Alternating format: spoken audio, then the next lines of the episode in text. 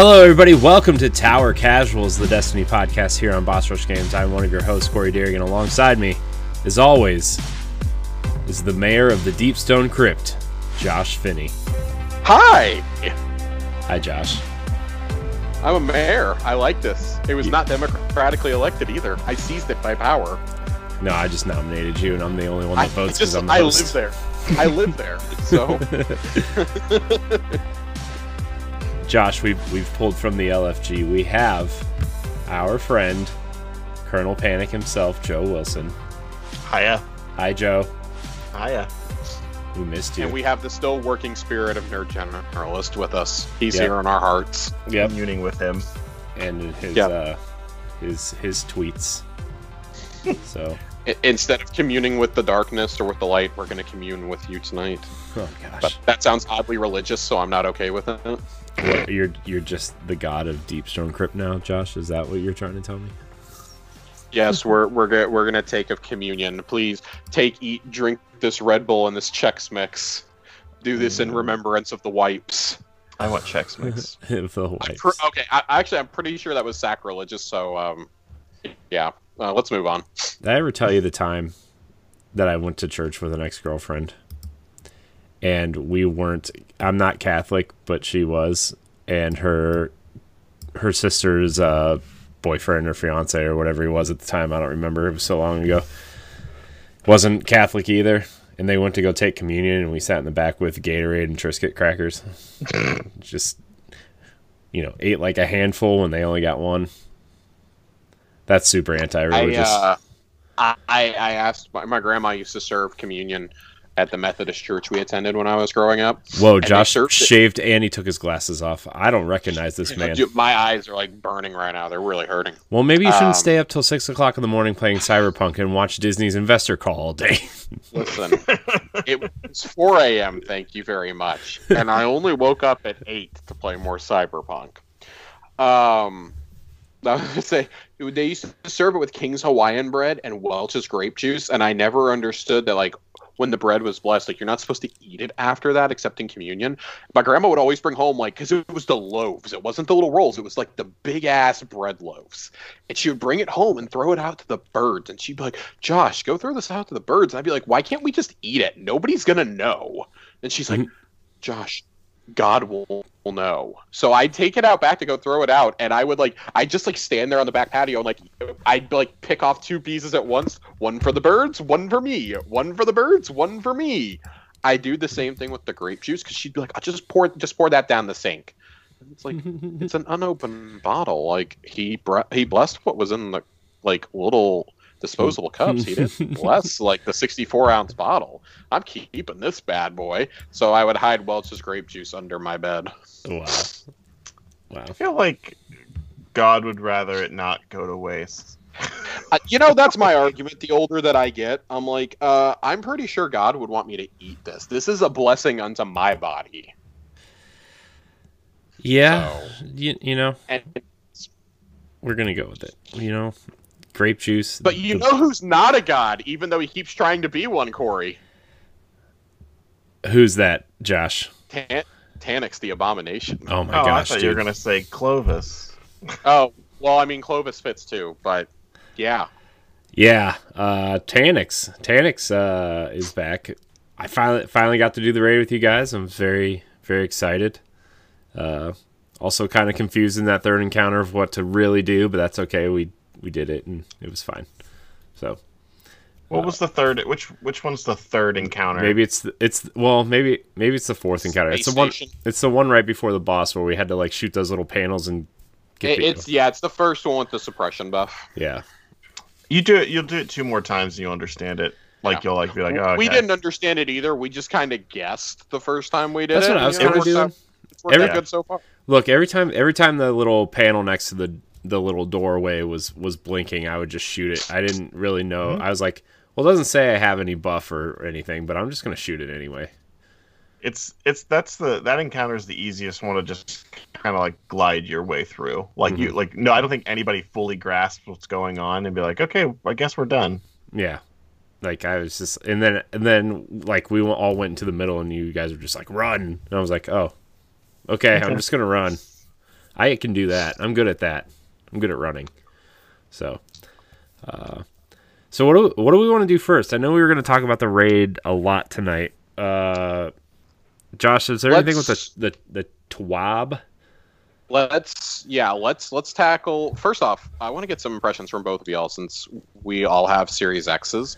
How are y'all feeling about this new next-gen update? Oh, you mean like the sixty frames a second and field of view sliders, and I'm never going back to anything other than this ever again?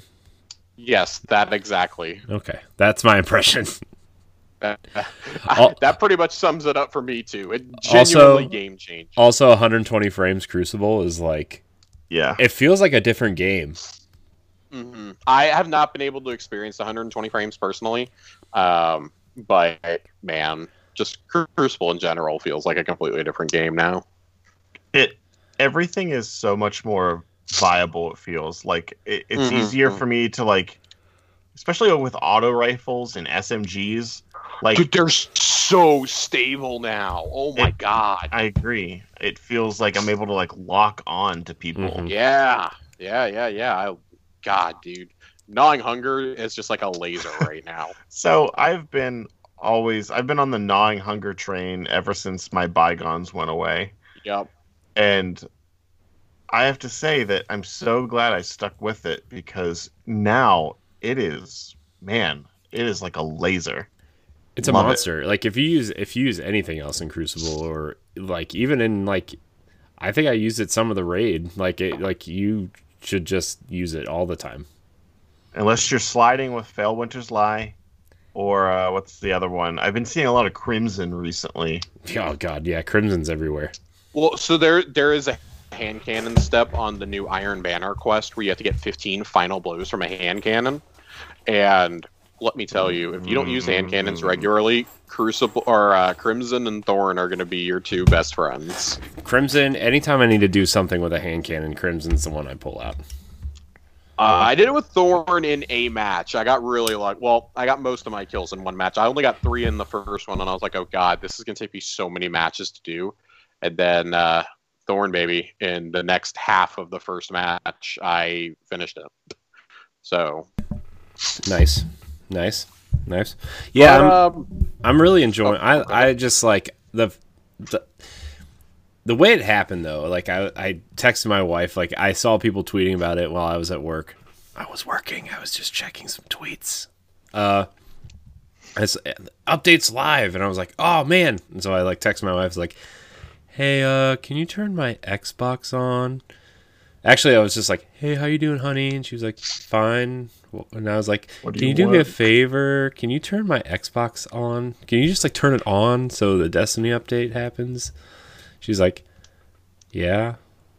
I was like, thanks. And that was it. That was the end of the conversation. But I could tell. I could hear the tone. Like, mm-hmm. why? So, but man, yeah, so that's sixty frames a second. The first thing I did was go do the, the gunsmith bounties uh, mm-hmm. in the Cosmodrome. And I was just like, man, this is like, this is game changing. Like, it changed the entire game. Brand new game. Yeah. Yeah. It, What's it, it's so good. What's everyone's field of view at? I turned it all the way up just to see what it looked like. And it's like, man, my guy is like this big on my screen when I'm using a, like using a sword or something. He's like, uh, I'm at ninety-five. I'm at a hundred. I think what's the max? Like one fifteen or one twenty or something. The max in Halo is one twenty, but I don't know what it is in Destiny. I think it's like one. I think it's a little less than that. I think it's one oh five. I'm thinking about doing. I'm thinking about scaling it back a little bit, though. I just wanted to see what it looked like. The the one oh five was too much for me when I went into Crucible. I'll put it, I was it was fine and everything else, but Crucible it was too much for me. Hmm. Hmm. I sometimes so, like I feel like if you it, zoom too, it's probably because I'm not used to it too. So I don't know. I may play around with the one oh five a little bit more, run some Legend Lost sectors with it, maybe play a little bit of like Mayhem or something to get used to it. Yeah, I uh, so, give your give yourself about an hour and a half with it. Yeah.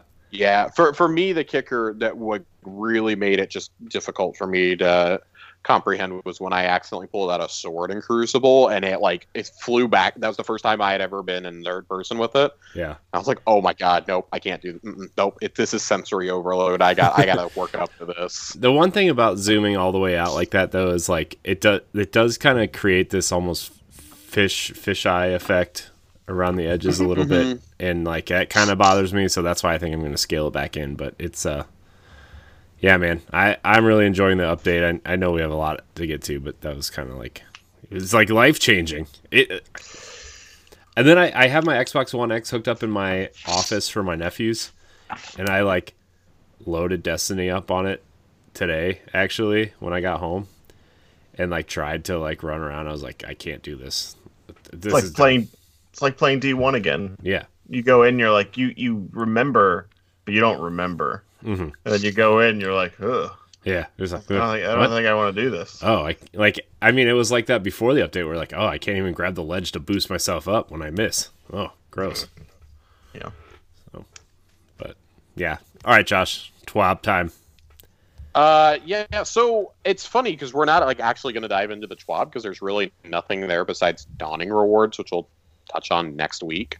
Um, what we're, we're going to focus on is an update that was put out Tuesday, right as the next gen update was going live, um, about how they structure rewards in the game and this going forward, because this was really one of the only major knocks that uh, Corey and myself gave this uh, a couple weeks ago with Beyond Light, was the limited loot pool, which they've already taken some steps to alleviate that. Like, okay, anything you anything from previous seasons is going to drop now, which I don't know why that wasn't a default setting. Yeah. Um, but, but this was also, the beginning of it is also Bungie acknowledging that we did not put enough new weapons into the release of a major expansion, let alone the season.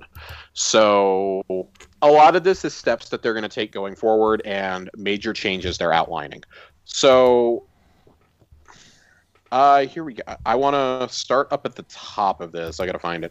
Uh, they addressed the infusion caps. Uh, and they said that the two main things they were seeing in feedback were initial reward pool was too small, and it's frustrating to be playing the game and see another player use a weapon that you cannot obtain in the game.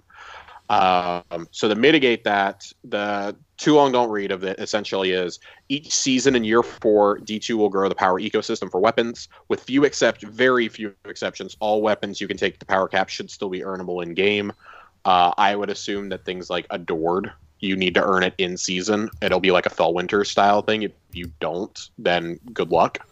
Um, in future, annual releases will contain more new weapons to collect than either Beyond Light or Shadowkeep. Because uh, Shadowkeep was, I mean, Shadowkeep was pretty light on it too, actually, now that I think about it, uh, uh, for the initial release. So uh, the first big thing they talk about is the power ecosystem. Um, next season, Season thirteen. So we're on Season twelve now. Season thirteen, which, by the way, the name was data mined, and it's supposedly Season of the Chosen, which makes me really excited. Like, I just love hearing the names and thinking about where the story will go. Uh, they're going to add six new legendary weapons to the ritual activities, two each for Strikes, Gambit, and Crucible. I assume that's on top of the, the three weapons that are already exclusive over there. There's one for each activity right now. Um, so, I mean, three things to collect in each. That's not too bad. And then Nightfall Strikes are going to get three Destiny one weapons. Uh, the Palindrome, the Swarm, and Shadow Price are all going to come back. And if you do Grandmasters, you can earn adept versions of these. That's awesome. That's fantastic. This, uh, again, addresses another core complaint, which is that there's nothing, there's no incentive to go do Nightfalls other than bragging rights and materials, and there's definitely no reason to do Grandmasters right now.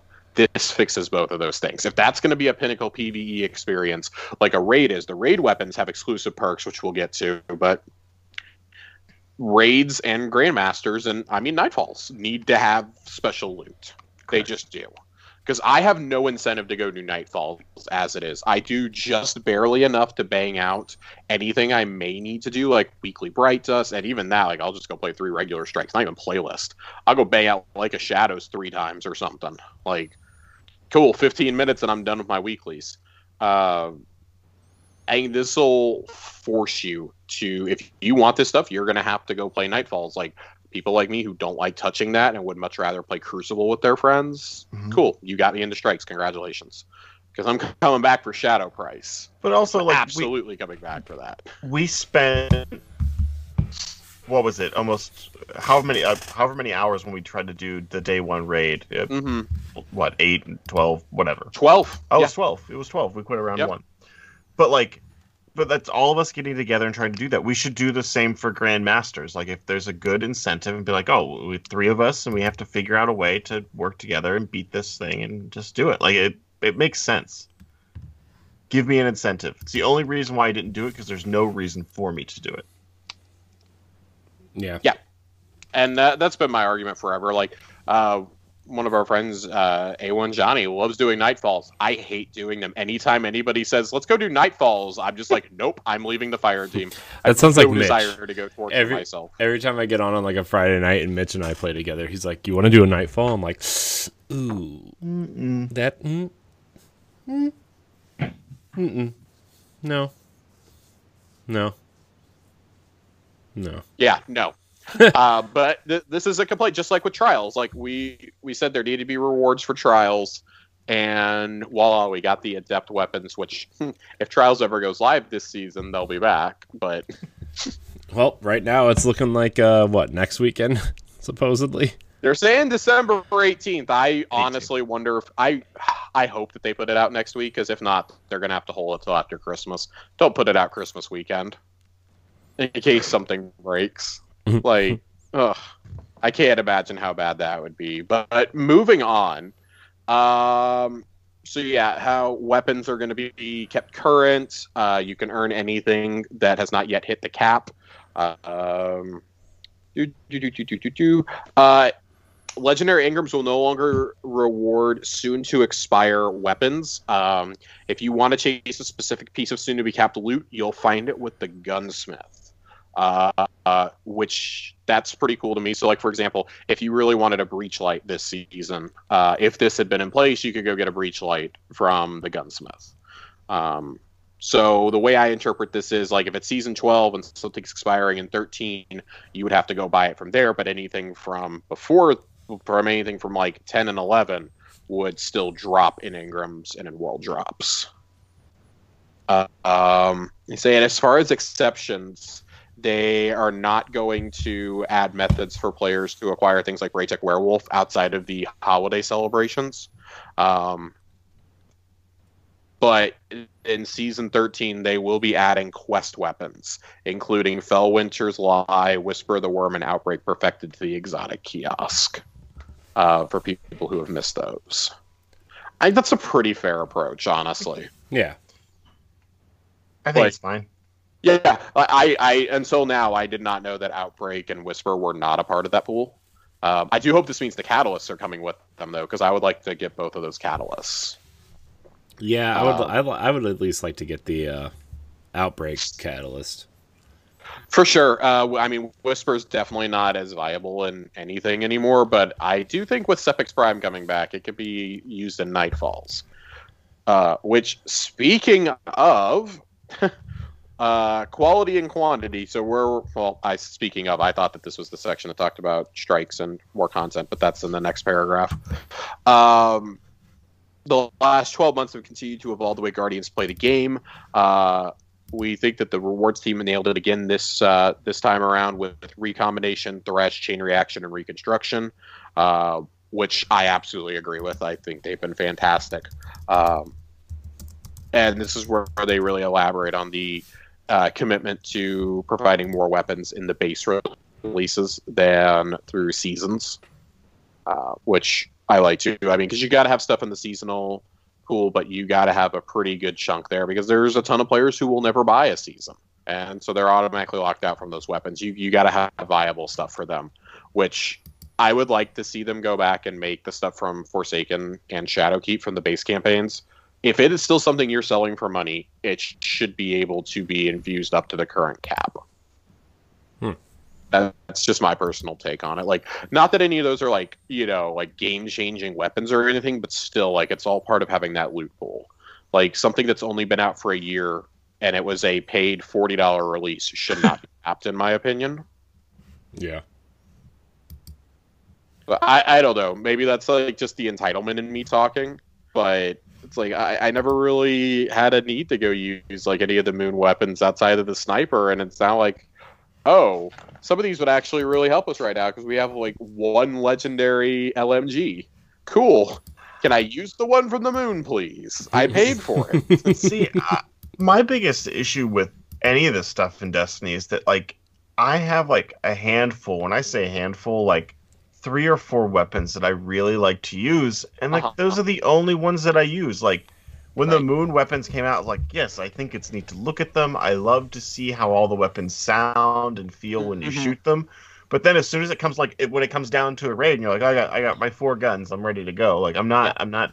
Yeah. I don't know. Like I, w- I almost wish there was a way to, and maybe it's just a me thing, but mm-hmm. I wish there was a way to get me out of that mindset. Like a weapon that's good enough to be like, you'll use this and you'll like it. I don't know. Like, uh, I think that's what they tried to do this year with the sunsetting. They basically were like, leave that shit behind. You're using new stuff. Deal with it. But then they don't I do have that, because then you could just buy, get another drop that's a higher light level of the same gun. I mean, not really. I mean, like, dude, you and I loved Bygones, and I was very attached to my blast furnace as well. I had to leave those behind. I could still take them into the Crucible if I want to, but why bother? I might as well use guns I'm using all the time now. With a lot of my go-to legendaries either being vaulted or about to be vaulted, like in the case of Breachlight, yep. and Last Hope, I've found myself experimenting a lot more this season with weapons and weapon rolls. Like, I've had to put my trusty Recluse in the vault for good. I can't just be like, oh, it's Void Week and Strikes. I'm gonna run. I'm gonna go run Recluse and just mow everything down. I never got into Recluse. I ha- I earned it. I used it for a little bit, and I just never. It man, I didn't believe the hype, and, and then I did Master Nightfalls with it. Mm. I believed the hype after that, even though it was after nerf number three. It was still such a good weapon on console. I can only imagine what it must be like with an actual frame rate now. I'm going to have to bust it up for some Crucible. Yeah. I'm going to be part of the problem. I don't know. I'm kind of I'm kind of like Joe, though. Like, I find, like, mm-hmm. I find a certain set of weapons that I like to use, and I will use them until I can't oh. use them anymore. You know, like, right. it, it just... I, I think that's the mindset of a lot of players. Yeah, and, like, I, I've been, do, like, this season I've done way more experimenting than I ever have just because, like, Same. Of the sunsetting, of the sunsetting, and like, I haven't really been as deep into Destiny in a, in a while. Like, I, I'll play weekly, like probably once or twice a week. But I, this is the first time I'm like playing with builds, trying to find weapon combinations, taking advice from other players. Like, okay, these are the weapons you might need for the raid. Like these, this is the things mm-hmm. you need to level up. These are the weapons that work well in Crucible or in a Nightfall or whatever. Right. And I'm like playing around with a whole bunch of different ones, but like. To be honest, when I'm going to do, like, patrols or even Nightfalls and Strikes at this point now, I'm like, I'm still using the same five weapons. I'm using Outbreak Perfected. I'm using Gnawing Hunger, the Seven Seraph Shotgun. And I'm using either Lament or Fallen Guillotine or Xenophage. Like, I'm still using the same damn weapons.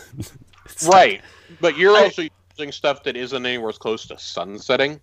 Whereas a lot of the go-to weapons that, like, uh, uh, for example, I was using, I had to change my entire loadout out outside of, outside of my exotics. Yeah, but even up until this season, I was using, I was still using Uriel's Gift. Like, I was still using like those weapons, and like, like that's a you problem, my friend. And like Hawthorne's Fieldforged Shotgun, even though that weapon has sucked forever, and like the the profit or the uh, the uh, Escalation Protocol Shotgun, like the Icola Shotgun, even though like. Yes, I re- realize it's still relevant if you do the Prophecy Dungeon, but like, I'm still using all of these, like, like this same set of like seven weapons I've been using since mm-hmm. I don't know what the Warmind expansion, I guess. Like, I, I think this has been a good experience for you this season. It has, it it has been, but it's like I'm still like trying to find. Okay, yeah. This auto rifle kind of feels like Uriel's Gift. This auto rifle right. kind of feels like. Uh, you know, hard light a little bit or whatever. Like, I'm still using the same, like, I guess what archetypes, I guess you would say. Well, yeah. If anything, this made me learn about archetypes a lot more with the sunsetting because even over the summer, I, I started looking at, like, okay, so some of the things I like, like Blast Furnace, let me start seeing what's similar in firing rate to this. Let me see what's similar to some of my scouts that I like. Like, I mean, Nightwatch came forward, thank God. But I've been running a scout most of the season. My beloved patron, uh, patron of Lost Causes. And let me tell you something, when that thing gets sunset next season, I'm not going to be a happy camper. I have a god roll on it. I don't want to let it go, but that's why I really need Trustee to hurry up and drop. Oh, I have like I have four of them. God, I hate you. Yeah. God, I, I hate you so I got, much. I got three during the raid, and then like, dude, I was like, I've got you know what? so many heritages. I could like make my body out of heritage and still have room. Yeah, it's uh. All I can say is that I would like to run the raid again and get that full uh, set of armor. Because mm-hmm. all I need is the chest piece and the arms, and I'm like, I'm good to go. I got a lot of gear out of that raid, by the way. We're gonna move to the raid in just a second. We got we got one more right. paragraph to get through. Yeah. Joe, what were you saying? Nope, nope. I, I'll wait. I okay. think he's excited for Master Chief and something. In, in three and in three I and am. a half minutes, in three and a half minutes, we're getting to we're getting to the raid. Um, the preview for twenty twenty-one is how they end it. Uh, Transmog officially coming in season fourteen, uh, which is probably the season that's going to start in May, if the timeline holds up. Uh, and they do three month seasons. It'll probably be starting around sometime around the beginning, maybe middle of May. Uh, so that's awesome. Uh, they gave some in, in work in progress screen caps. I'd encourage everybody to go look at those on Bungie dot net. I can't really describe them, but they look really, really good. DDoS protection, finally, for Destiny two players on all consoles is coming next season in Season thirteen. Uh, the Vault of Glass returns. Uh, two Strikes, Fallen Saber, and Devil's Lair are coming in Season thirteen along with the rest of the Cosmodrome. Legendary and Master Lost Sector rotations will be expanded to include the Moon in Season thirteen. There will be three new pieces of exotic armor for us to chase. And, of course, the Big Daddy announcement that was just slipped in here. One little sentence. Five delicious words. Crossplay is coming in twenty twenty-one. That is, that's, that's probably a big deal. The crossplay is the biggest deal for me, just because think about even think about us when we have we're in we have a a Discord where we all try to group up, but it's segmented into like, here your P C players are over here, console players over here, like you have Xbox players, you have PlayStation four players, and at least PlayStation four, PlayStation five, and you know Xbox and uh, Series X S respectively, like they can play together, but like, how great will it be when, because we're all friends in that Discord, like just like not then have to like be like, oh, I'd ra- I don't want to play if I'm not playing on P C, and be like, oh, you can still play on P C, and now we can all play and be friends officially. We can all be friends, best friends. It'll just be so much easier to get groups together, and I don't know, and not no. have to like, I don't know, like because a lot of my friends are playing on PlayStation four and five, st- yep. like like my old clan is on PlayStation, and I'm like that like. I start like I, I I was so happy when the cross save feature came out, because I had friends that played on both consoles, and like when that happened, I'm like, thank God I can just like use the same characters instead of trying to level up like four, five, six different characters to play with different groups just depending on the situation. That was a nightmare, and like now that we I can actually just like play. Oh my gosh, there's another Skype chat going on somewhere in my Skype thread, and all I hear are these bleeps and bloops, and it's angering me. I don't, don't mean to alarm you, but I now know why Joe was trying to get my attention. Yeah, the Fortnite master trailer just. Uh, don't worry, we're gonna we're gonna talk about it on Arsenal X this week. Oh, oh my God, it's so good! He looks cool. Oh, we're playing Fortnite, boys. I am. We're playing it, Fortnite. Is, I guess Blood Gulch is in it. In the Fortnite map. That's what I, I saw that pop up somewhere. Oh my, oh my Christ! Okay, pause. I, I'm reading the. I, I'm looking at the official announcement right now. Across the galaxy, in the armor of the Chief, you battle against the Covenant, Flood, and Prometheans.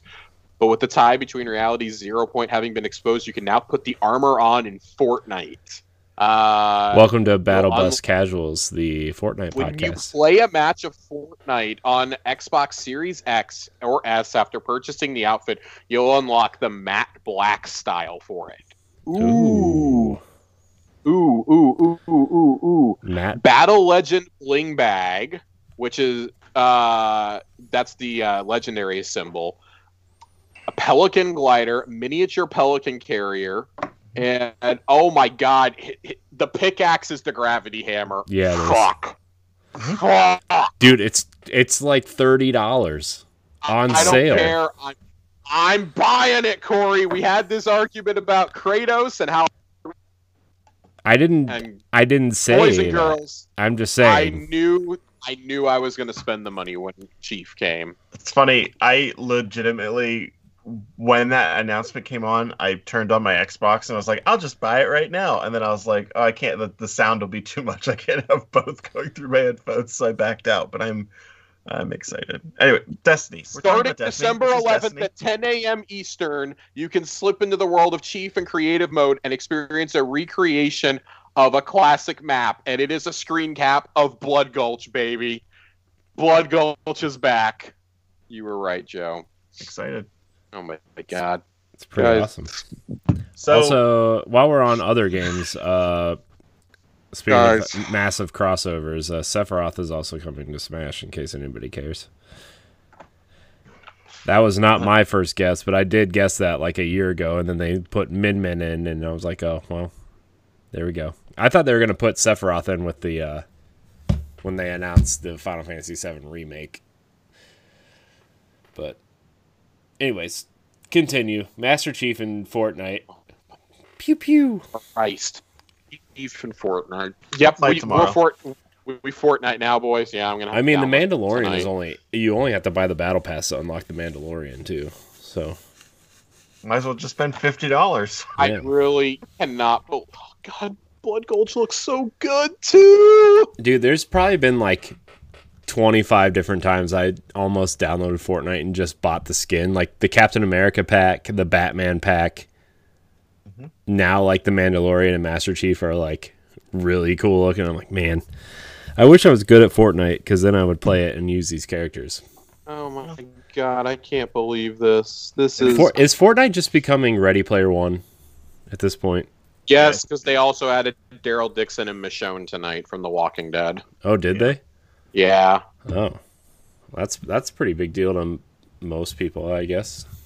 Right? Like people still watch The Walking Dead, right? That's a thing still. It is ending so. this season. This no, next it's not. Season, that's not a lie. Yes, it is. No, it, it. I dead serious. It's got twelve episodes left. I don't know. The, and then the, they're doing the, like four spinoffs. The thing I'm the most excited for though is uh, The Perfect Dark. So okay, I know I know this is a Destiny podcast, and I know we're going to talk about it. I know we're going to talk about it on Arsenal X this week, and I do want to talk about the raid. But Perfect Dark has two little notches next to Dark. Does that mean this is Perfect Dark two, or is it just Perfect Dark? So what I've heard is that it's a reboot. I mean, I'm fine or, either way. I just like if it's not a reboot, it's definitely a reimagining. Like I've heard both of those, and I'm curious to see what happens. Like, I don't know. I want this to be like a first-person style game done like re- how Remedy does third-person games. Mm-hmm. Like, I want Remedy gameplay and storytelling and a first-person perspective with this. Mm. I mean, I. I I don't care either way. I just like I think I think it looks cool. I'm ready for Perfect Dark. First person, that that surprised me. I thought it was going to be a third person stealth action game, but uh, oh my god, dude! I just mm. I saw the laptop gun though in the trailer, and I was like, okay, this is this is Perfect Dark. So, anyways, back to Destiny. I, you can yeah. tell we've all been tr- like, I don't know. It's been a Woo! day. Josh has Josh has been up for like seventy-five hours straight watching things. Like it's like Harry Potter. He's got that little twisty necklace from the third movie that travel makes you travel through time. I need it. You're pulling a Hermione right now, Josh. I, I do need a time turner really badly. So, all right, but We're going to move on to the main discussion, though, tonight, guys. The, the main dish. The main dish. The Really the only dish. Like, the stuff about next year was just, like, that was a palate cleanser. And if you want to know all about the Dawning, we'll talk about it next week. We're not talking about it this week. But, guys, the Deep Stone Crypt. Uh, initial impressions from you guys. Joe, I'll let you go first. Like, ju- just sum it up in a couple sentences for me, because we're going to dive into a couple categories. In a couple sentences. There's one. Accessible. Oh, I'm thinking words, not sentences. Mm. I think it's a extremely accessible raid that has high replayability. And it's fun. I I think it's one of the... It's definitely the best raid in recent times. Nostalgia aside, it's one of the better raids. Especially for an entry raid. Sorry, I keep jumping in right as you... No, do. no, no, you're good, you're good. That's what we want. Corey? I, I uh... It's an extremely... I would say that's probably the the easiest time I've had jumping into the raid for the first time. Uh... As someone who, like, especially in, in D one, who used to raid, like, literally every week, like three times a week with each character and, like, trying to level everything up and whatever. This was definitely the easiest time I've had jumping into a raid for the first time. Uh, when it was over, I was kind of like, oh, man, I kind of am, like, ready to keep going. Like, it just kind of, like, mm-hmm. It felt really small. Um, and I don't know if that's just because we were just, like, blown through everything, but, like, it felt really small. It was, it, I don't know, man. I'm not, I'm, was, I was, like, not, it was fun. Like, it was a fun experience. I was not thrilled with the raid. I think there are, like, the raids that I've done, it's better than Leviathan for sure. I think it's way better than Leviathan. Um, I, I, I really don't know how to feel about it, because I feel like it just, like, went by so fast that I'm just, like, still kind of, like, thinking about it. Um, that first encounter with with the, I man, I, I don't really know how I feel about it yet, to be honest with you. Okay, um, I I'll go ahead and I'm just gonna echo Joe's comments, because I do think that this is the most beginner-friendly raid yeah, that I, they maybe I, have ever done. I definitely agree with that. Like, I, I agree that it is super beginner-friendly. If you have people, if you have friends that are jumping in for the first time or have never raided before, or, like, really getting to Destiny since, like, maybe launch or D one or whatever, and they're coming back, like, this is definitely the raid to do first. It is super accessible. It's really easy to understand. The mechanics are... are complex enough to make you feel like you are solving a puzzle, and simple enough to get you through it. Uh, I can see where that second encounter would be insanely difficult without Lament. Uh, but that was like, so, that was like the only part of the raid where I was like, man, this is like, this is ch- challenging. Like, everybody's got to be on point on this part. Yeah, so, like, I, I, I just want to keep talking about the accessibility for a quick second. Yeah. Look at the other two raids that are currently in the game. Last Wish and Garden of Salvation. Even for experienced raiders, I don't know anyone who likes to run those regularly.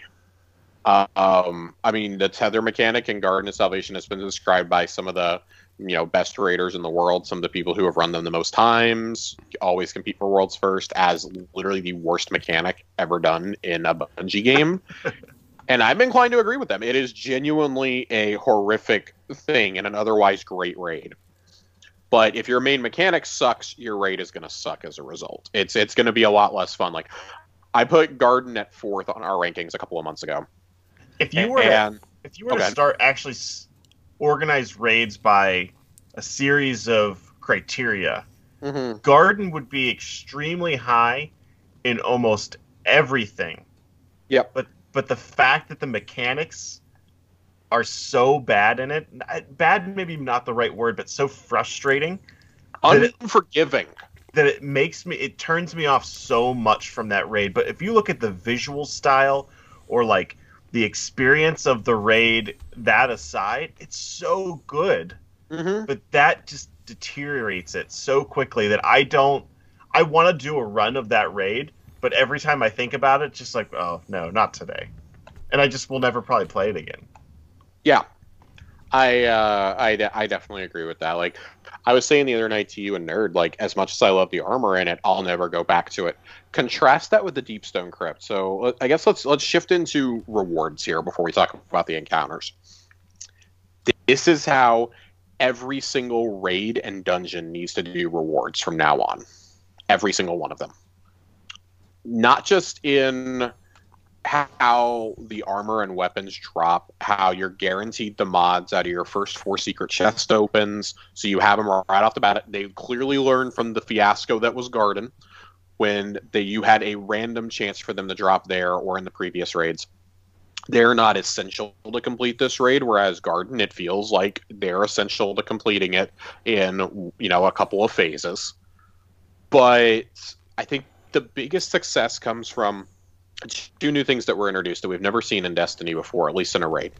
The Spoils of Conquest system that allows you at the final chest to buy rolls of any guns or armor you have unlocked in the raid. But also, you can buy chests, encounter chests, and you can only buy them until you've earned everything from that encounter, to help you help give you a chance. And it's a bullshit chance. I want to be really clear on that. It's an absolute bullshit chance. Oh, you're just salty you haven't gotten the scout rifle yet.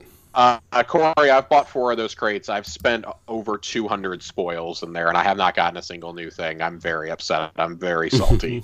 It's not even about the scout rifle anymore. I've been trying to get the chest piece and the scout. But that is how loot needs to be done going forward. Mm-hmm. It encourages, and for the first time ever outside of the little season of the raid we had over the summer, it incentivizes running the raid multiple times on the same character. I, I would rather stock up on spoils now at this point when I'm done doing triumphs. I'd rather just run around as my hunter, like, hey, you want to run it three times a week? Sure, that's three hours out of my that's three three hours max out of my week. We've got it down to an hour or less now on these runs. I have no problem doing that. Yeah, I mean, that that's the thing too, is like, we beat it. Like, I had already, like, I had in my head, I was like, okay, this might take us like three or four hours, maybe. Like, I'm putting it aside. I've got my energy drink ready. I got my snacks ready. I've got, you know, bathroom breaks ready. Got it planned out. And we were done in way under two hours. What, like an hour forty-five, hour fifty-ish? Yeah, and we got the, the Sparrow, the Ghost. Like, we... It wasn't like a, we're pushing forward, like we were not only teaching you guys, but we got all the extra stuff. Like, it was, like, we took our time. Mm-hmm. Yeah. So, uh, yeah, it kind of reminded me a little bit of, like, uh, Wrath in the Machine a little bit. In terms of, like, length and just, like, certain encounters and, like, uh, I don't know, man. I, I, I really enjoyed it. I don't know. I don't know if I would put it at like the top of my favorite raids right now. Maybe it's because so I haven't run it enough. We're gonna, we're gonna circle back to that question though. We're gonna circle back to where we rank this at the end of this. Okay. Because I, I do want to address that. I, I think there's a few factors, and we're we're hitting on each of those factors as we go along. So we've hit about the we've hit on the accessibility and on the loot. Let's talk about the actual encounters though. So you start off with this crazy pike race that is very bugged right now, and I hope they never fix that bug, because yeah. It feels like one of those things they're just gonna leave in, like the ribbon wall cheese that they're not gonna take out, because I think there would actually be a complete revolt from the community if they did that. It doesn't harm anything, and if you're smart enough to figure it out, cool, you deserve to be able to do that.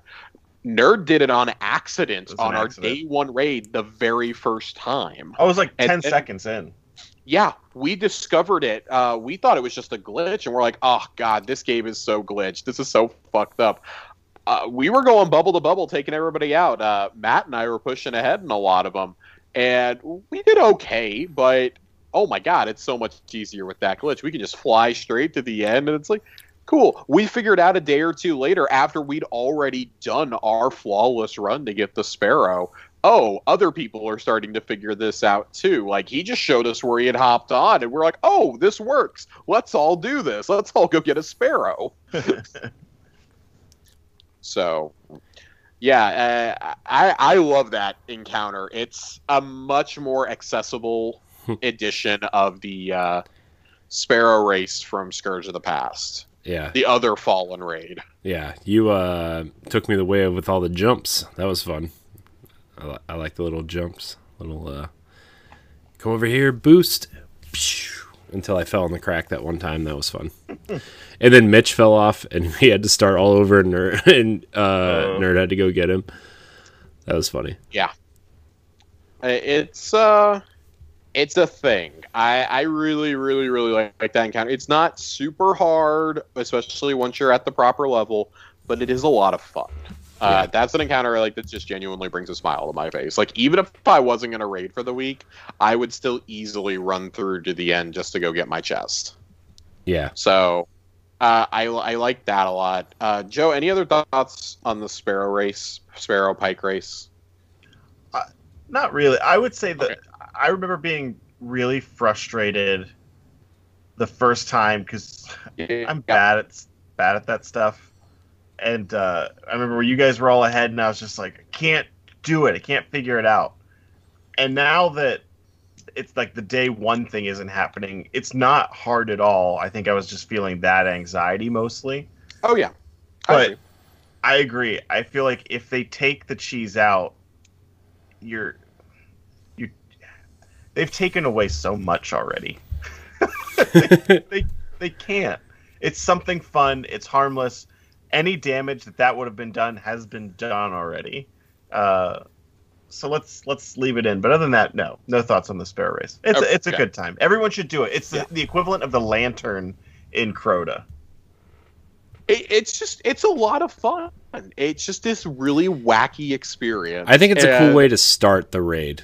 A- cool absolutely. I, I think the frostbite mechanic really helps lean into that dynamic weather that they do, too.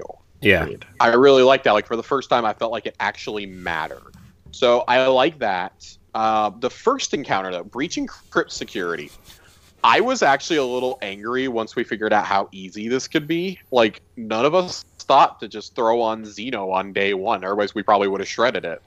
Uh, instead, we're sitting there with auto rifles and other L M Gs just shooting the hell out of it. Like, lucky if we get... We, we were celebrating when we got it down in three tries. And just rezzing Joe every time he died. And then we realized, oh, everyone else is eating Xenophage. We feel really dumb now. If only I was upstairs. If only you were upstairs.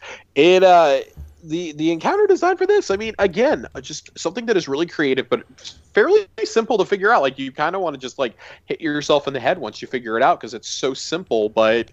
it does require a lot of coordination. We we jokingly made the we made maps on napkins because that's all that was accessible to me in our day one raid. So we called them the mapkins.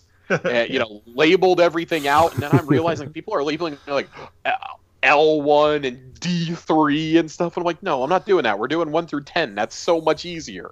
How is that not easier? It was very easy once yeah, once yeah. we had nailed like figured it out.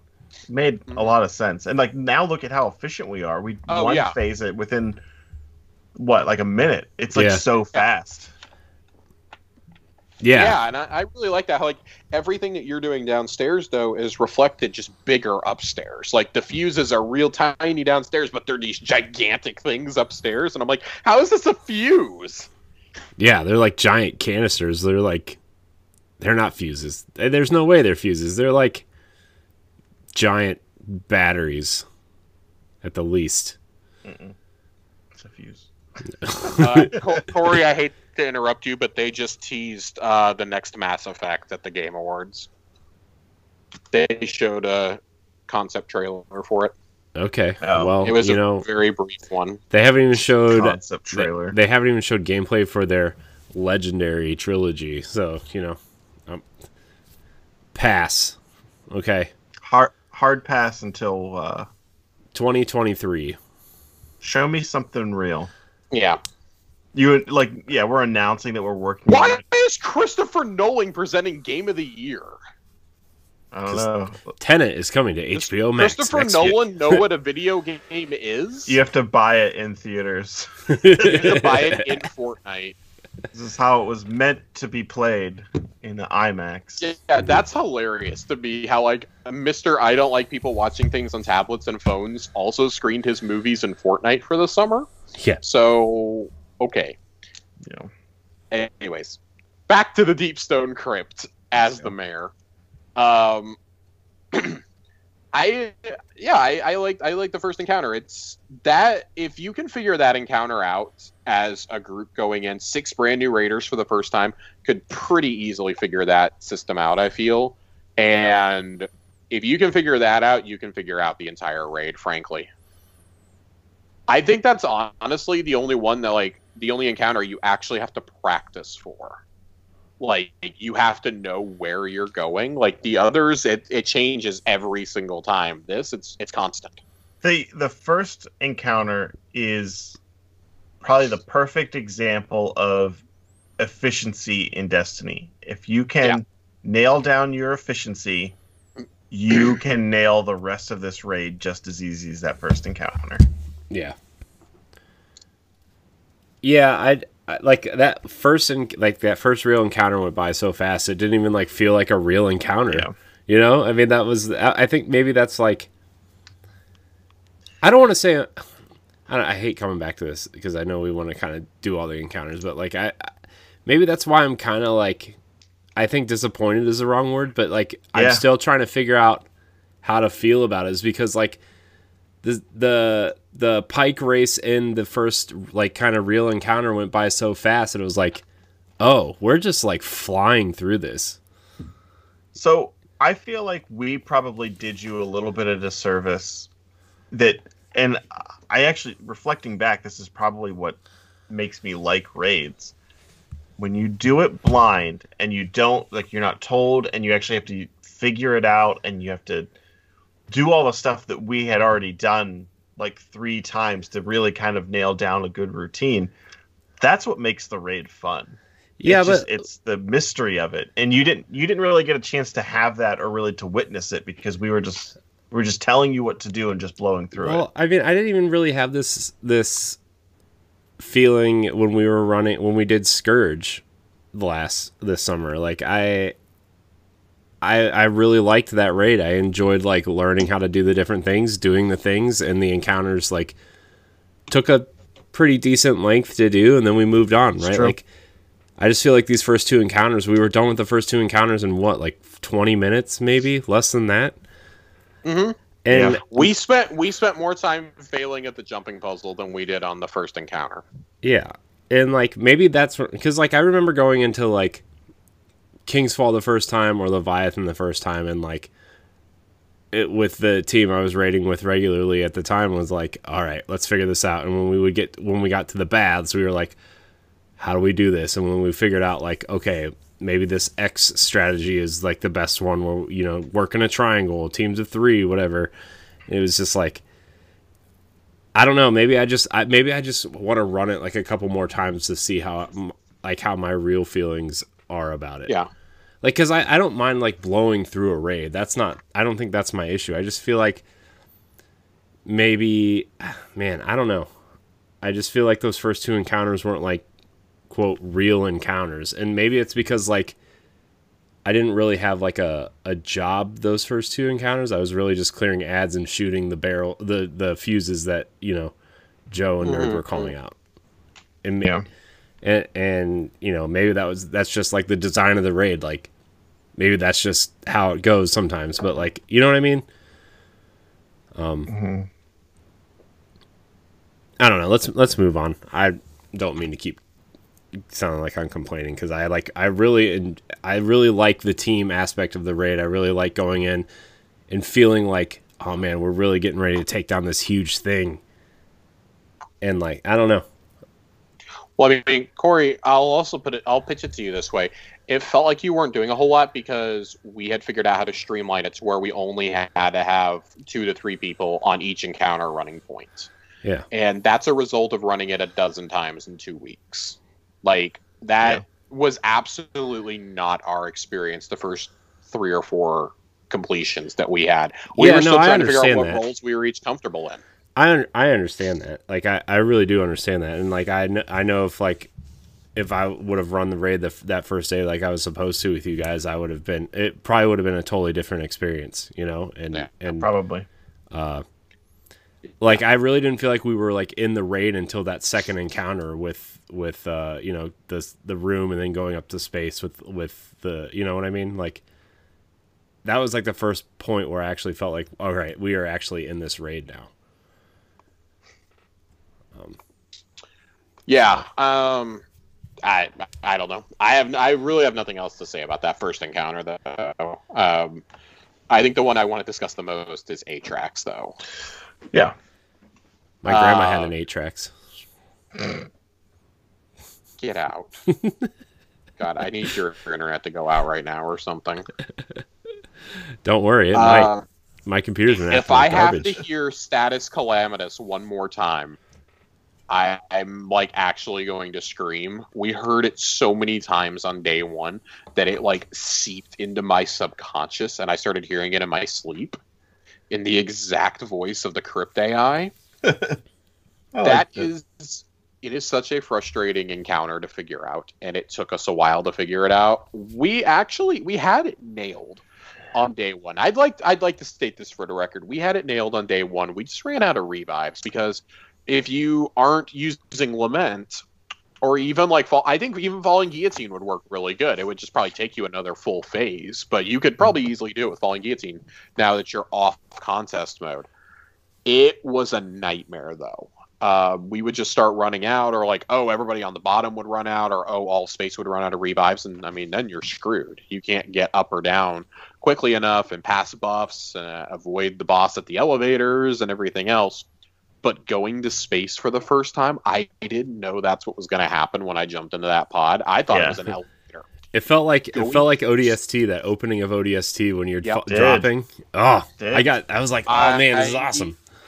T-Rex had an awesome reaction on Twitch when he flew to space. He's just like shrieking. He's like, oh, I'm flying in space. I'm flying in space. I've gone to space. That's how I felt, and I was trying to keep it together for everybody. That was amazing. That was an amazing moment. I think there's one thing that really held us back, and that's when to kill the servitors. Yep. The, it, Once we nailed the, the servitors, we nailed the encounter. That's That was the difference for us that made it easy. Waiting to do that at the same time, so we knew that's what triggered the event, like was like, mm-hmm. oh, okay. I don't know. That I feel like if we would have had that, we would have at least made it past that encounter. Yep. I, I fully agree. I think, honestly, at that point, I think we make it to the boss. I would uh, probably agree with that. I don't think we beat the boss, but I think we make it there. Yeah. Uh, but speaking of moving, I mean, so there's really not a whole lot to say about Atraks, I don't think. It's interesting design. I like that there's four copies of him on each level. Uh, obviously, having a giant anime sword helps an awful lot. Mm-hmm. uh, but again, as we've found out from our runs, absolutely not essential. Uh, I do think it would be really hard if you had three Xenophages shooting him at once, though. Um, just trying to get those synced up. At least with Lament or even Guillotine, you can like spam your attack buttons mm-hmm. in sync. Um, but the final stand mechanic, that's something I don't remember seeing in a non-boss encounter before. And, and that was really, really cool to see. Uh, You know, he has his health partitioned off down there, about fifteen percent of it sitting off to the side. And everybody has to come to space. Um, if you don't have everybody, if you don't nail that first projection, you maybe have enough time to get to that second one. I guarantee you, you're not making that third one, though. Yeah. Um, we got very lucky when we had to hit three the other night. Um, we had our first one because just uh, me and one other person were there. And then only one of us was at the oh, one or maybe two of us were at the next one. And out of desperation, Nerd and I both shot off golden guns at the last one to make sure we could hit it. And thank God we did. Um, but I think it's things like that where it just gets so frantic. As long as you're not on a day one raid, I think that those encounters are the funnest and the most hysterical to look back on. Because yeah. like there's just so much like.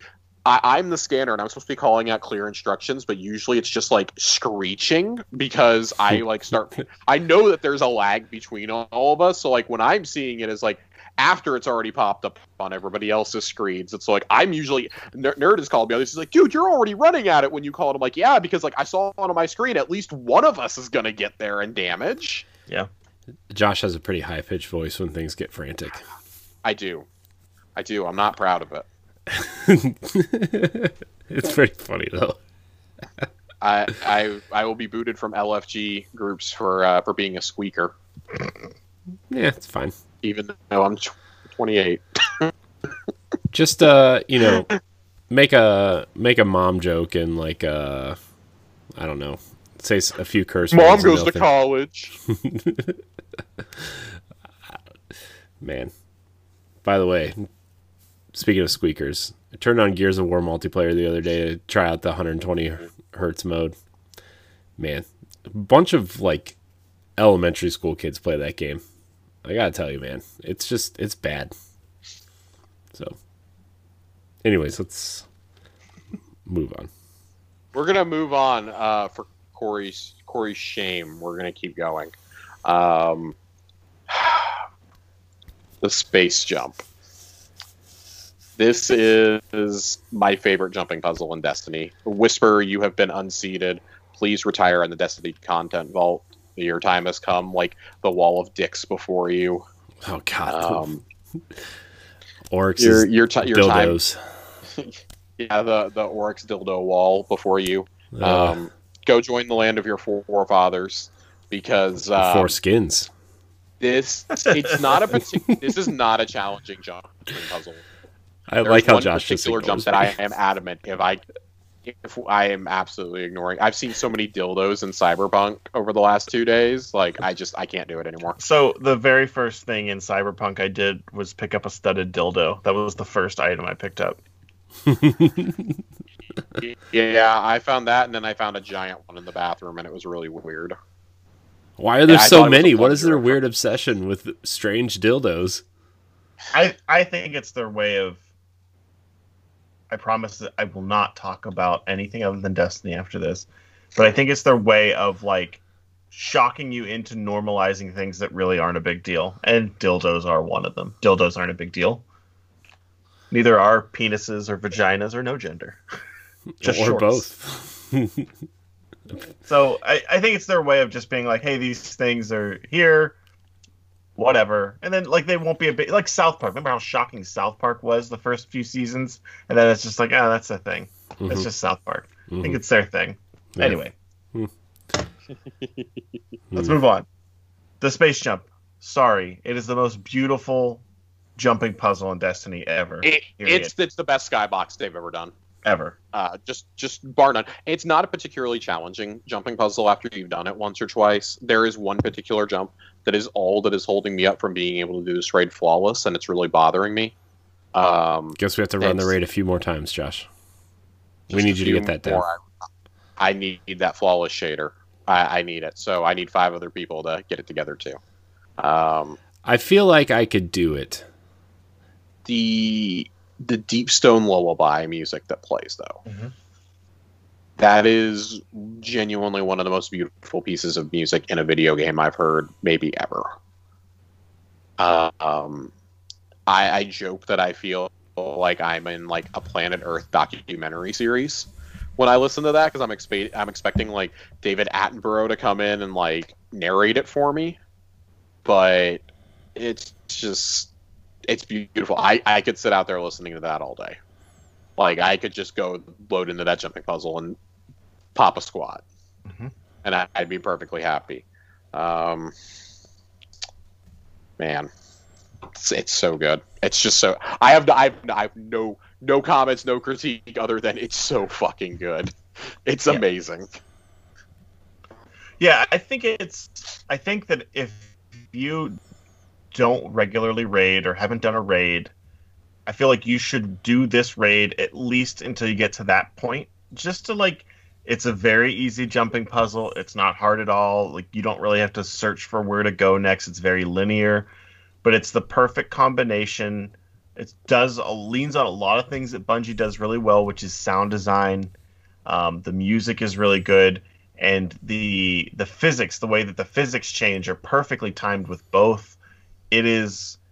Uh, remember, remember in Halo when you went outside into space for the first time, and like, yes. like you get that the weird audio and everything like that. It is very similar. Um, it's just a neat experience. Anybody that plays Destiny is very in tune with the physics. Like, you know how fast you fall, you know what your gun feels like, and it just tweaks it a little bit. It's very good. Highly, highly, highly recommend anyone getting to that part just to experience how great that is.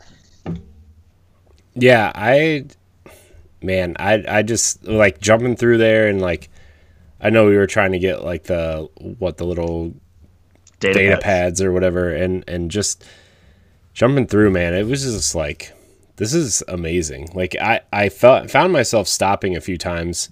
Like, I was supposed to be following uh following the group to get these data pads, and I found myself stopping just to like look around, and then I would mm-hmm. lose the group, and I'm like, oh no, where'd they go? I gotta pretend like I am still following them. uh But I stopped myself like a few times just to look around. I was like, man, this is this is amazing. I took a, I took quite a few screenshots, and uh, yeah, that, that's and that's an underrated thing about the wider field of view, is just how many gorgeous screenshots you can get. Mm-hmm. They look so much better. Yeah. Oh yeah. I can't wait for the next live event with one hundred five field of view. Yeah, it was. Especially with how exaggerated it is in social spaces. Yeah. It's just. God, I yeah, so yeah that that's been that's been our talk on the Deep Stone Lullaby on the jumping puzzle. Is just, oh God, it's beautiful. Uh, if if you haven't experienced it yet, you need to do the raid just for that. Quit out after that, but do it just for that. Yeah, you should uh, push on. See, test test the waters, but definitely get to that point. Third encounter. Uh, I don't have much of anything to say on this. It's basically just it's like any other third encounter in a raid. It's teaching you mechanics you're going to use in the boss. So it's a warm up. Um, that's really all it is. That's when it's explicitly confirmed, in case you didn't pick up from his cloak, that this is Taniks. Uh, we killed him multiple times in Destiny one. We fought his nightmare in this. He just keeps coming back and back and back because that's part of who he is as a fallen. His Taniks is the worst. I, I hate Taniks so much. one hundred percent. If, I, if I'm the Guardians, I'm literally sitting there and burning the body and not, not leaving until the body's completely burned up.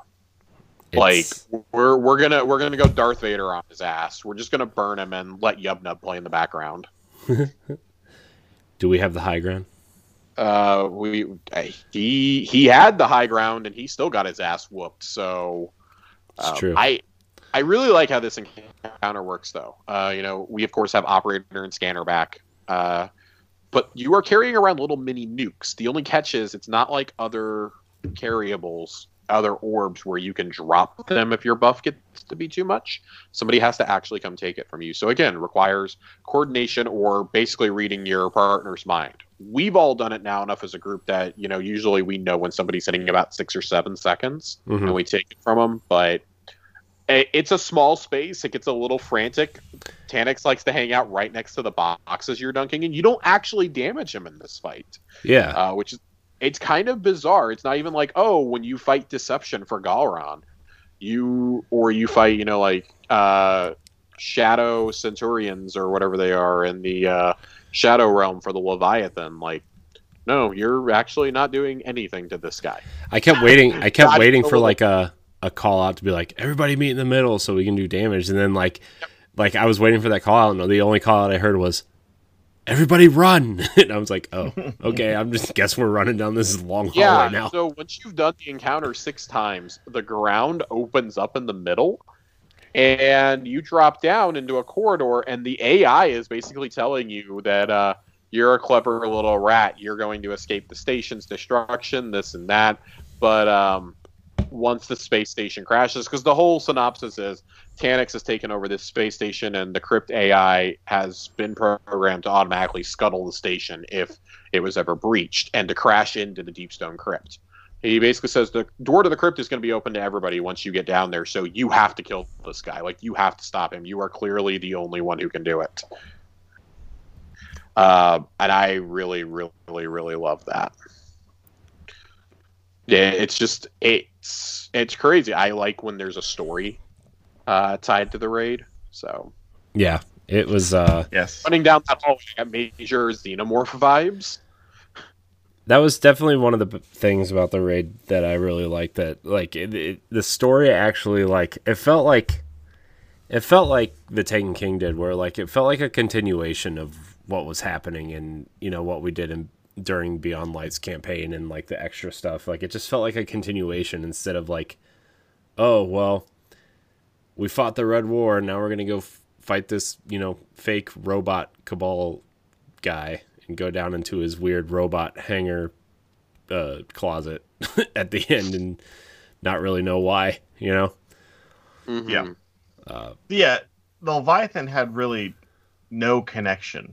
And any of the raids or raid layers that took place on Leviathan had no strong connection. I mean, if you start to get into the lore and all that stuff, you can read why these things are here and why they exist and stuff like that, but to experience a raid that feels so connected to the content that you were grinding for the first ten days or longer if you didn't do it early on, like, that's the satisfying part. It's like, oh, this is everything that we were just doing is now part of this raid. Like, there's the same art style, it's the same uh, content, it's the same characters and stuff like that. That's what I really enjoy. It lets you, it's an easier way to get into character and to stay Uh, in like that world mm-hmm. to me.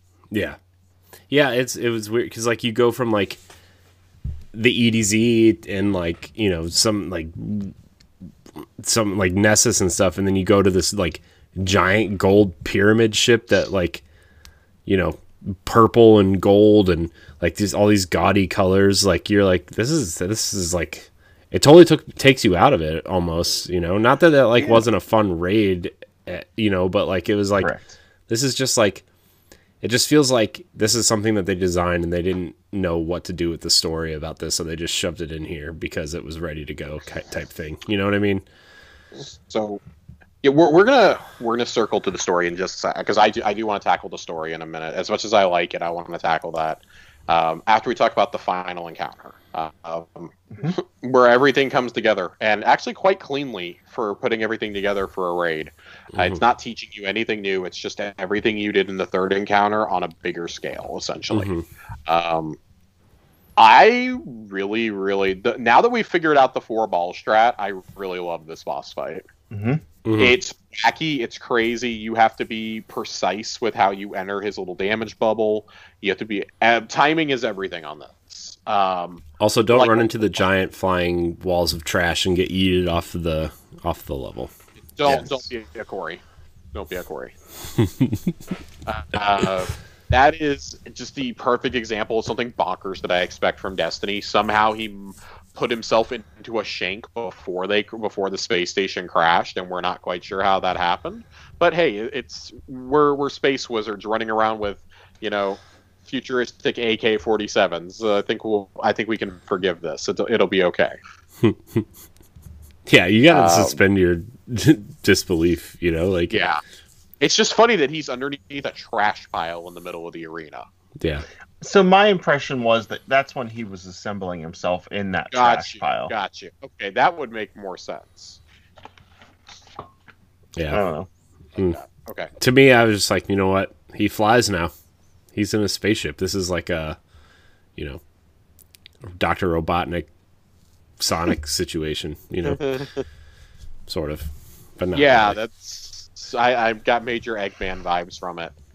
Uh, but yeah, no, I I think it's a really fun boss fight. I mean, it takes a lot of timing, it takes some practice runs, but it's really, really satisfying when it all comes together. It's not just something you can run up and like wail on with a sword or with spiked grenade launchers or anything right now. Like there's a very specific method to nuking him, and it comes down to somebody better, somebody better have toughed out Garden of Salvation and the divinity puzzles and gotten it. Um, without divinity, you're you're not quick phasing this boss. You're going to take all three damage phases easily. Isn't uh, it also funny that in almost every encounter, doing the seemingly more difficult task makes the encounter easier? Mm-hmm. Like doing all four of the uh, nuclear cores in that, which is I would say is more difficult than slowly chipping away at him, makes it so much easier. Oh yeah, yeah, I, I like, I mean, I didn't do it the old way, but this was like, oh, well, this is like, this seems like way easier to do than whatever you guys were doing before. And I don't even know yeah. what you guys were doing. I'm like, why wouldn't we, we would, just do we this? Would, yeah, we would do two um, of them, and then you have to do the scanner to figure out which two it is, and then you have to do that whole cycle again. So basically, we would have basically twice as many of that, that little tiny bit before we get to a damage phase. And then before we started really getting our light level, we had to do multiple damage phases. Right. So, mm-hmm. like, we would be doing that same thing, like, six times versus one now. Yeah. Mm-hmm. just, just insane. So, I... And that's not like a there, bug or anything, right? That's not like no. a... That's just that's like... A, yeah. Like, you... Like, the the first... In the first encounter when we did the... Uh, the two monitor thing, or the two, uh, they're not, they're not monitors. What are those little P stations? Um, anyway, we did the two version of that. Like, that's technically the more difficult strategy, but it is the easier way to go about that encounter. Yeah. Mm-hmm. uh, for the triumph. So I don't know, anybody out there that hasn't done it yet, try the triumphs, try the harder strat. It is, makes it easier overall. Yeah. Yeah. Yeah. Yeah, that, I mean, I, I really enjoyed the the final boss fight. Like I, I I don't know, it just it felt like a boss fight. You know what I mean? Like sometimes, like I don't know, you, some of these raids you just kind of like go in and you're just like whatever. This isn't this doesn't really feel great, but it just felt like I felt like all of us were kind of like okay, we know what we're doing, we're going in, we're doing it, and then uh, besides me getting thrown off the level by a piece of trash, like. It, it felt good. And like when we got in his little bubble, we were all like xenophaging him and, and damaging him and stuff. It like felt really good. Like it just felt, yeah, felt good. Yeah. Uh, so we're, we're going to touch on story real fast before we go to uh, how we rank this. Um, I do agree with what Corey was saying a few minutes ago, that this feels like it was kind of cobbled together. Like the first half of it feels like it's completely different from the back half. And mm-hmm. it's not necessarily a bad thing. Mm-hmm. Like, it starts out being one thing, like, oh, we're, like, are we trying to breach the crypt? Like, has somebody broke it in? Like, you're not really given any descriptors. We've just found the location of it. And Atraks, if you remember, Atraks is one of uh, Aramis's lieutenants mm-hmm. uh, from the story. And so we finally kill Atraks. Atraks has infused exotech that she found here in the Deep Stone Crypt into herself, this and that. You see Taniks escape out of the pod, this and that. Taniks is the body that they are referring to in the Glassway strike in the campaign. Uh, when Aramis tells Atraks to go prepare the body, this is what she was sent to do. She was actually sent to the crypt. Now, I do not understand for the life of me why the giant Vex Gate is not in the Deep Stone Crypt, why we literally saw like one little laboratory of the crypt and that was it, behind a darkness statue. Um, I do not think that we're done with the Deep Stone Crypt. I feel like, I feel like this is a, it's almost going to be like a Leviathan situation where mm-hmm. they're going to add like yes. maybe dungeons to it or maybe like their versions of raid layers to it at some point. I absolutely think that a dungeon is coming um, probably next spring or next summer is when it'll come. Um, unless they pull a fast one on us and drop one next season, which I do not anticipate. Well, it um, seems like a good like because when's Vault coming back? Right? Vault like, is just they just said spring twenty twenty-one. That's it. So like, this seems like a next season, season after adding like a raid layer type thing to the Deep Stone Crypt seems like a good stopgap between oh. this raid and the next raid. We're gonna find a Vex Gate and it's gonna take us to the Vault. Well, so and that that was that was the prediction that I was making before Beyond Light came out. And that's what we see the giant Vex Gate in the Glassway. I was like, oh my God, like, are we looking at, are we looking at the gateway to the crypt right now? Like, are we going to come back here and kick off the raid here and this and that? And mm-hmm. no, no, we didn't. No, like when, when we first went in, like we went, in, I was like, this, this doesn't feel like entering a, a, a raid. You know what I mean? Like it just didn't feel like we were I, like, I felt like we were trying to search for like that opening encounter. I felt like we were going to search for the gateway and like we would mm-hmm. enter through the gateway and that's how we entered the Deep Stone Crypt. And that was like, oh, you've unlocked the secret of entering the crypt. And then here are the secrets of the crypt or whatever. And it just kind of like, oh, we just kind of like walked up and walked in. So I'm, I'm going to, I'm going to present something to you. We know that the Vault of Glass is coming back in twenty twenty-one. but we don't know if Venus is coming back. Now, some computers on the moon in the Lost Sectors have been updated to show a logo for Venus, v Venus, Venus, and the Ishtar Collective on it. Mm-hmm. Do we think that we're getting Venus back? I know the prevailing theory is that we're going to enter it through Nessus. The Vault of Glass, we know, has multiple entry points across the universe. What if we use one of the Vex gates on Europa to go there? I mean, that's what a, if we use Clovis as one inside the Deep Stone Crypt? That's, I mean, I was kind of thinking that a little bit mm-hmm. because, like, maybe like the Vault of Glass is returning, but maybe that opening encounter. Remember on Venus when you have to stand on the little pods and like, mm-hmm. you know what mm-hmm. I mean? Maybe that opening section of the Vault of Glass is different, right? And like mm-hmm. getting into the vault. I think it is, has to be. Yeah, yeah. Uh, because I don't think they're going to bring Venus back. I feel like not yet. I feel like there's enough en enough. area and enough like uh, uh, planets left to like enter in from somewhere else. And I think if you're going to use the Deep Stone Crypt again, and like maybe you add a raid layer beforehand, and like if you really want to explore the Deep Stone Crypt, you get deeper into the crypt and you see a Vex gate and you enter in through there. And maybe it's like a similar type thing where like, okay, mm-hmm. you got to stand on these things to open the, the the vault, but like we enter through Europa this time, like you're saying. Mm-hmm. I wouldn't be surprised if we had a different path altogether to get, like, remember how when you open the vault and you have to go down like that little, it's like a mini jumping puzzle with the chest and stuff like yeah. that. Mm-hmm. It'd be cool if we came in from a different angle and like, because you couldn't jump up there, they could still have that wall exist, mm-hmm. but maybe we drop down. And also, if you remember in that area where we fight, uh, what's that boss that, that you could push off the ledge? What Atheon. Atheon. Atheon. No, that wasn't Atheon. It was the Atheon. Was it him? Yep. You the last boss. You would stun him in place and you push him off. Yeah, but not the last boss. The the very first one that you uh the where you shoot the oracles. Oh, the uh oh. the yeah. I mean, I know you can push that off, but Atheon is the one that was the main push. Well, I mean, so I was referring to that very first boss encounter or the, I got the you. mini boss. I well, got you, man. There's so many different areas where you could like crawl into the wall and stuff in there that yeah. I feel like you could, it would be cool if you just came in that area from mm-hmm. a different angle. It would mm-hmm. like change your perspective. Mm-hmm. Um, and then you could see like where you used to come in. Mm-hmm. uh, and maybe there's this, maybe if you figure out how to get up to where you used to come in, you could get, there's like a secret chest up there now. The, the seventh one with, with Fatebringer in it or Icebreaker. I'd like to see Icebreaker. That that's what a, a poor fate of a gun. So I feel I think like we're all we're all in agreement. I think then that there's going to be more added to this because it feels like they oh, left it sure. very open. Yeah, like, I especially feel like with what the the Crypt A I tells you, like the the well, vault is now open to everyone. I just I feel like it's called the Deep Stone Crypt, but we only scratched the surface of like how deep we can go into the crypt, right? Like that, I mean, it's the same thing with the Leviathan, right? Yeah. Yeah.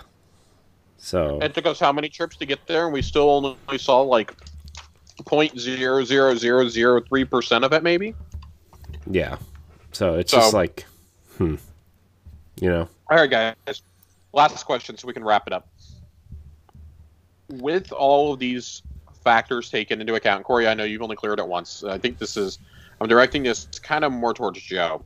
Where, in light of your rankings, you did about two months ago, where would you rank the Deep Stone Crypt in the Destiny franchise for raids? In terms of your favorite raid. I would probably put it in my, and I, I can't give you an exact number, because mm. it all, every time, like, it's, thinking about my favorite raids, every time I think about it, it's probably like, oh, it kind of, it gets a little blurry. Yep. But I would say it's probably my top five. Okay. Um, I love, things I love about this. Obviously, sound design, very good in this in this raid. Uh-huh. Um, great jumping puzzle section. I would say, I don't want to say great jumping puzzle, but it was a fun jumping puzzle. It wasn't so much challenging. It was just a nice little breather. It was like a It was respite. About the experience. Correct. It was definitely an experience. I love the aesthetic. I play Destiny because I less of the medieval aspect of it. I play Destiny more for the space and the science fiction aspect of it. Yep. So this heavily leans into the aesthetic that I like about yep. Destiny. Uh, I liked that it was accessible. I like pers- and this is a personal thing, but I like that we did a day one attempt. I like the fact that we did a blind run and figured, I would say, probably like ninety percent of the raid out on our own. Uh, yep. When we came back after light level, obviously, we probably all had a little bit more information. Um, I like the fact that we can Sherpa people through it now, which is something that I've always wanted to do. Mm-hmm. Uh, and we also, this was like the first time that we ever really, not that we ever played together, but like the group now that we have pretty much farming this every week. Um, was like, it was our first time playing together, and none of us, I don't think, got mad at one another, which is also a win. No, uh, no, not at all. We were at it for twelve hours, and I don't think none of us got heated. We just got fucking tired. So I, I would say it's in my top five raids. Um, it's definitely not nearly as challenging as some of the other raids. Um, it doesn't quite have hit some of the nostalgia factor.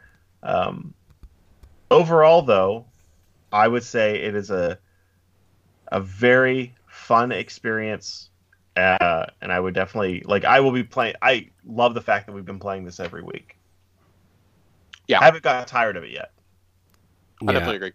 Uh, Corey, do you have any ranking comments? Um, I would definitely say, like, I, I, I would really love to run this, like, A, well, more than a few more times, but at least a few more times, right? Like, just to get more of a feel for it. Uh, but, like, just based on this encounter, like, really f- feeling like uh, being part of a, f- a friendly raid group, to be honest, like, my last one, like, as, mu- as much as we raided, like, it wasn't really, like, a friendly raid group, you know? Like, it was kind of like a...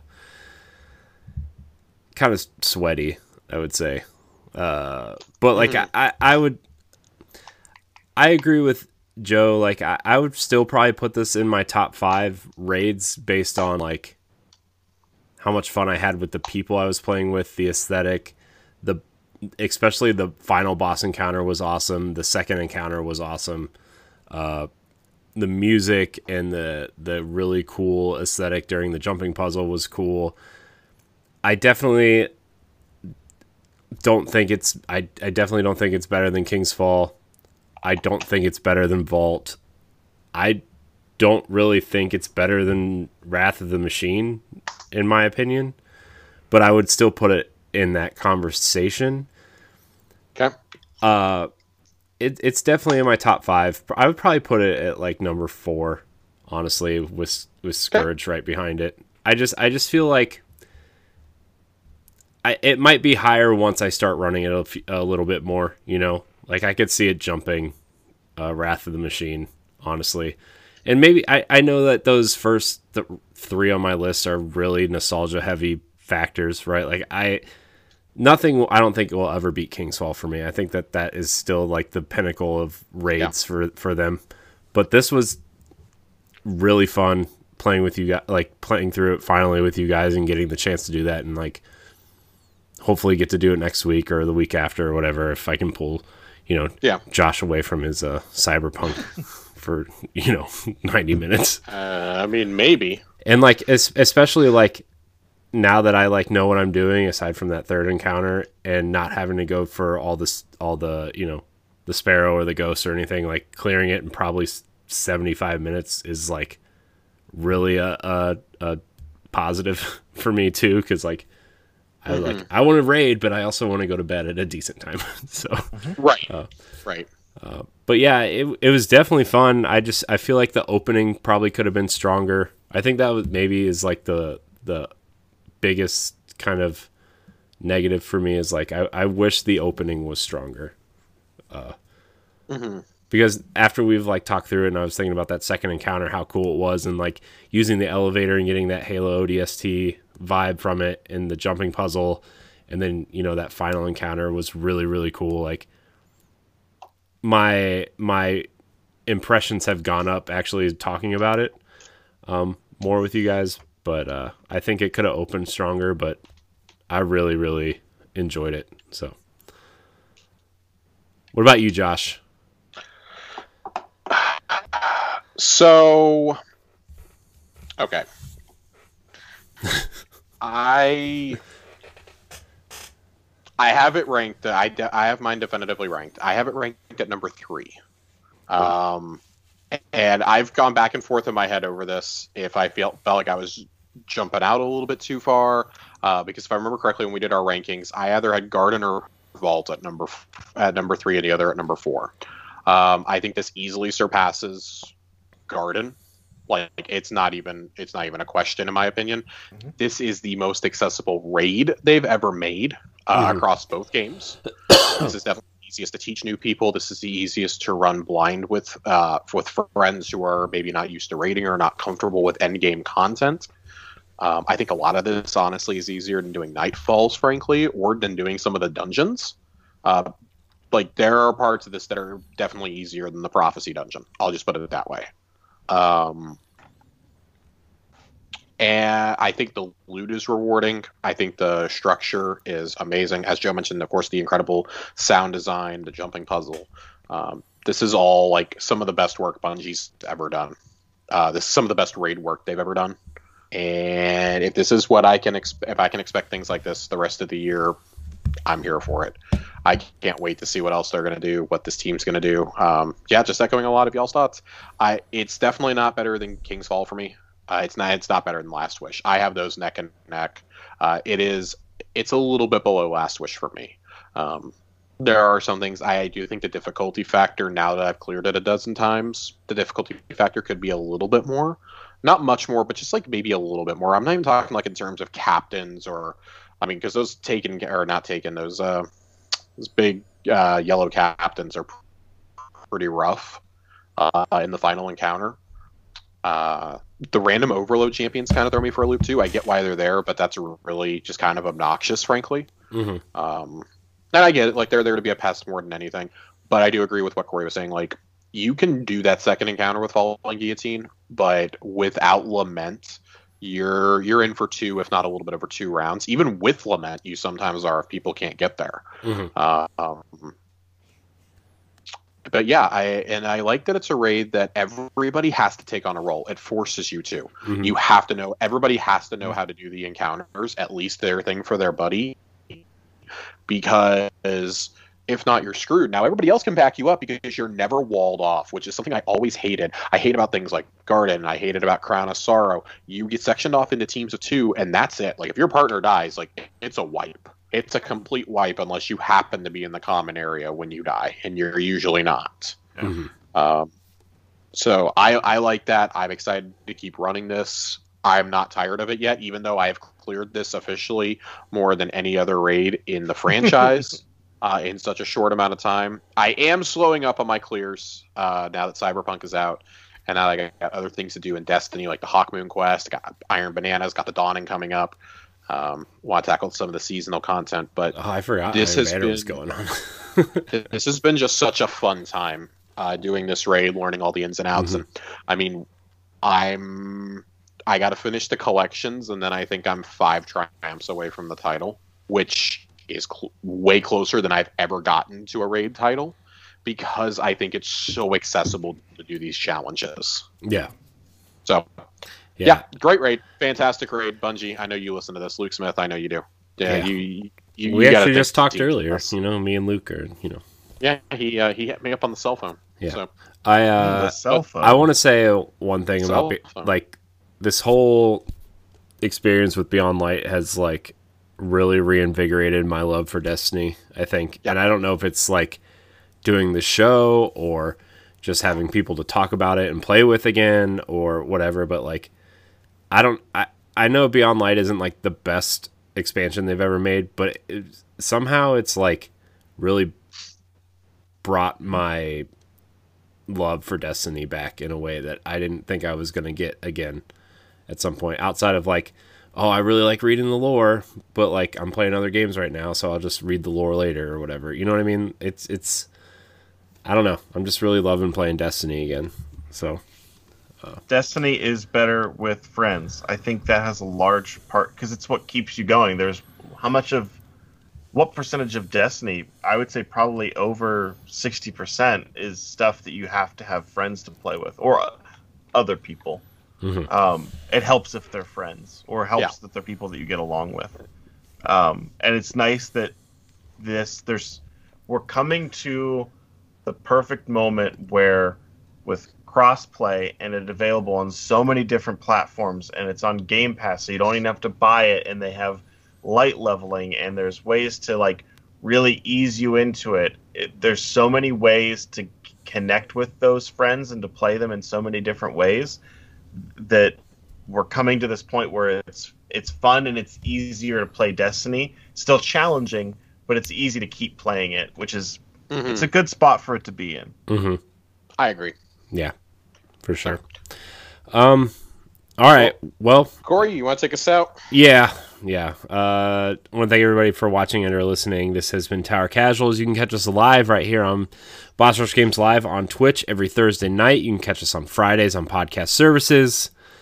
Check out our other family of shows on boss rush games dot com, including the show that we're all on, Arsenal X, the Xbox podcast. Uh, if you're listening to us on podcast services, please rate and review. We'd really appreciate it. It really helps us out.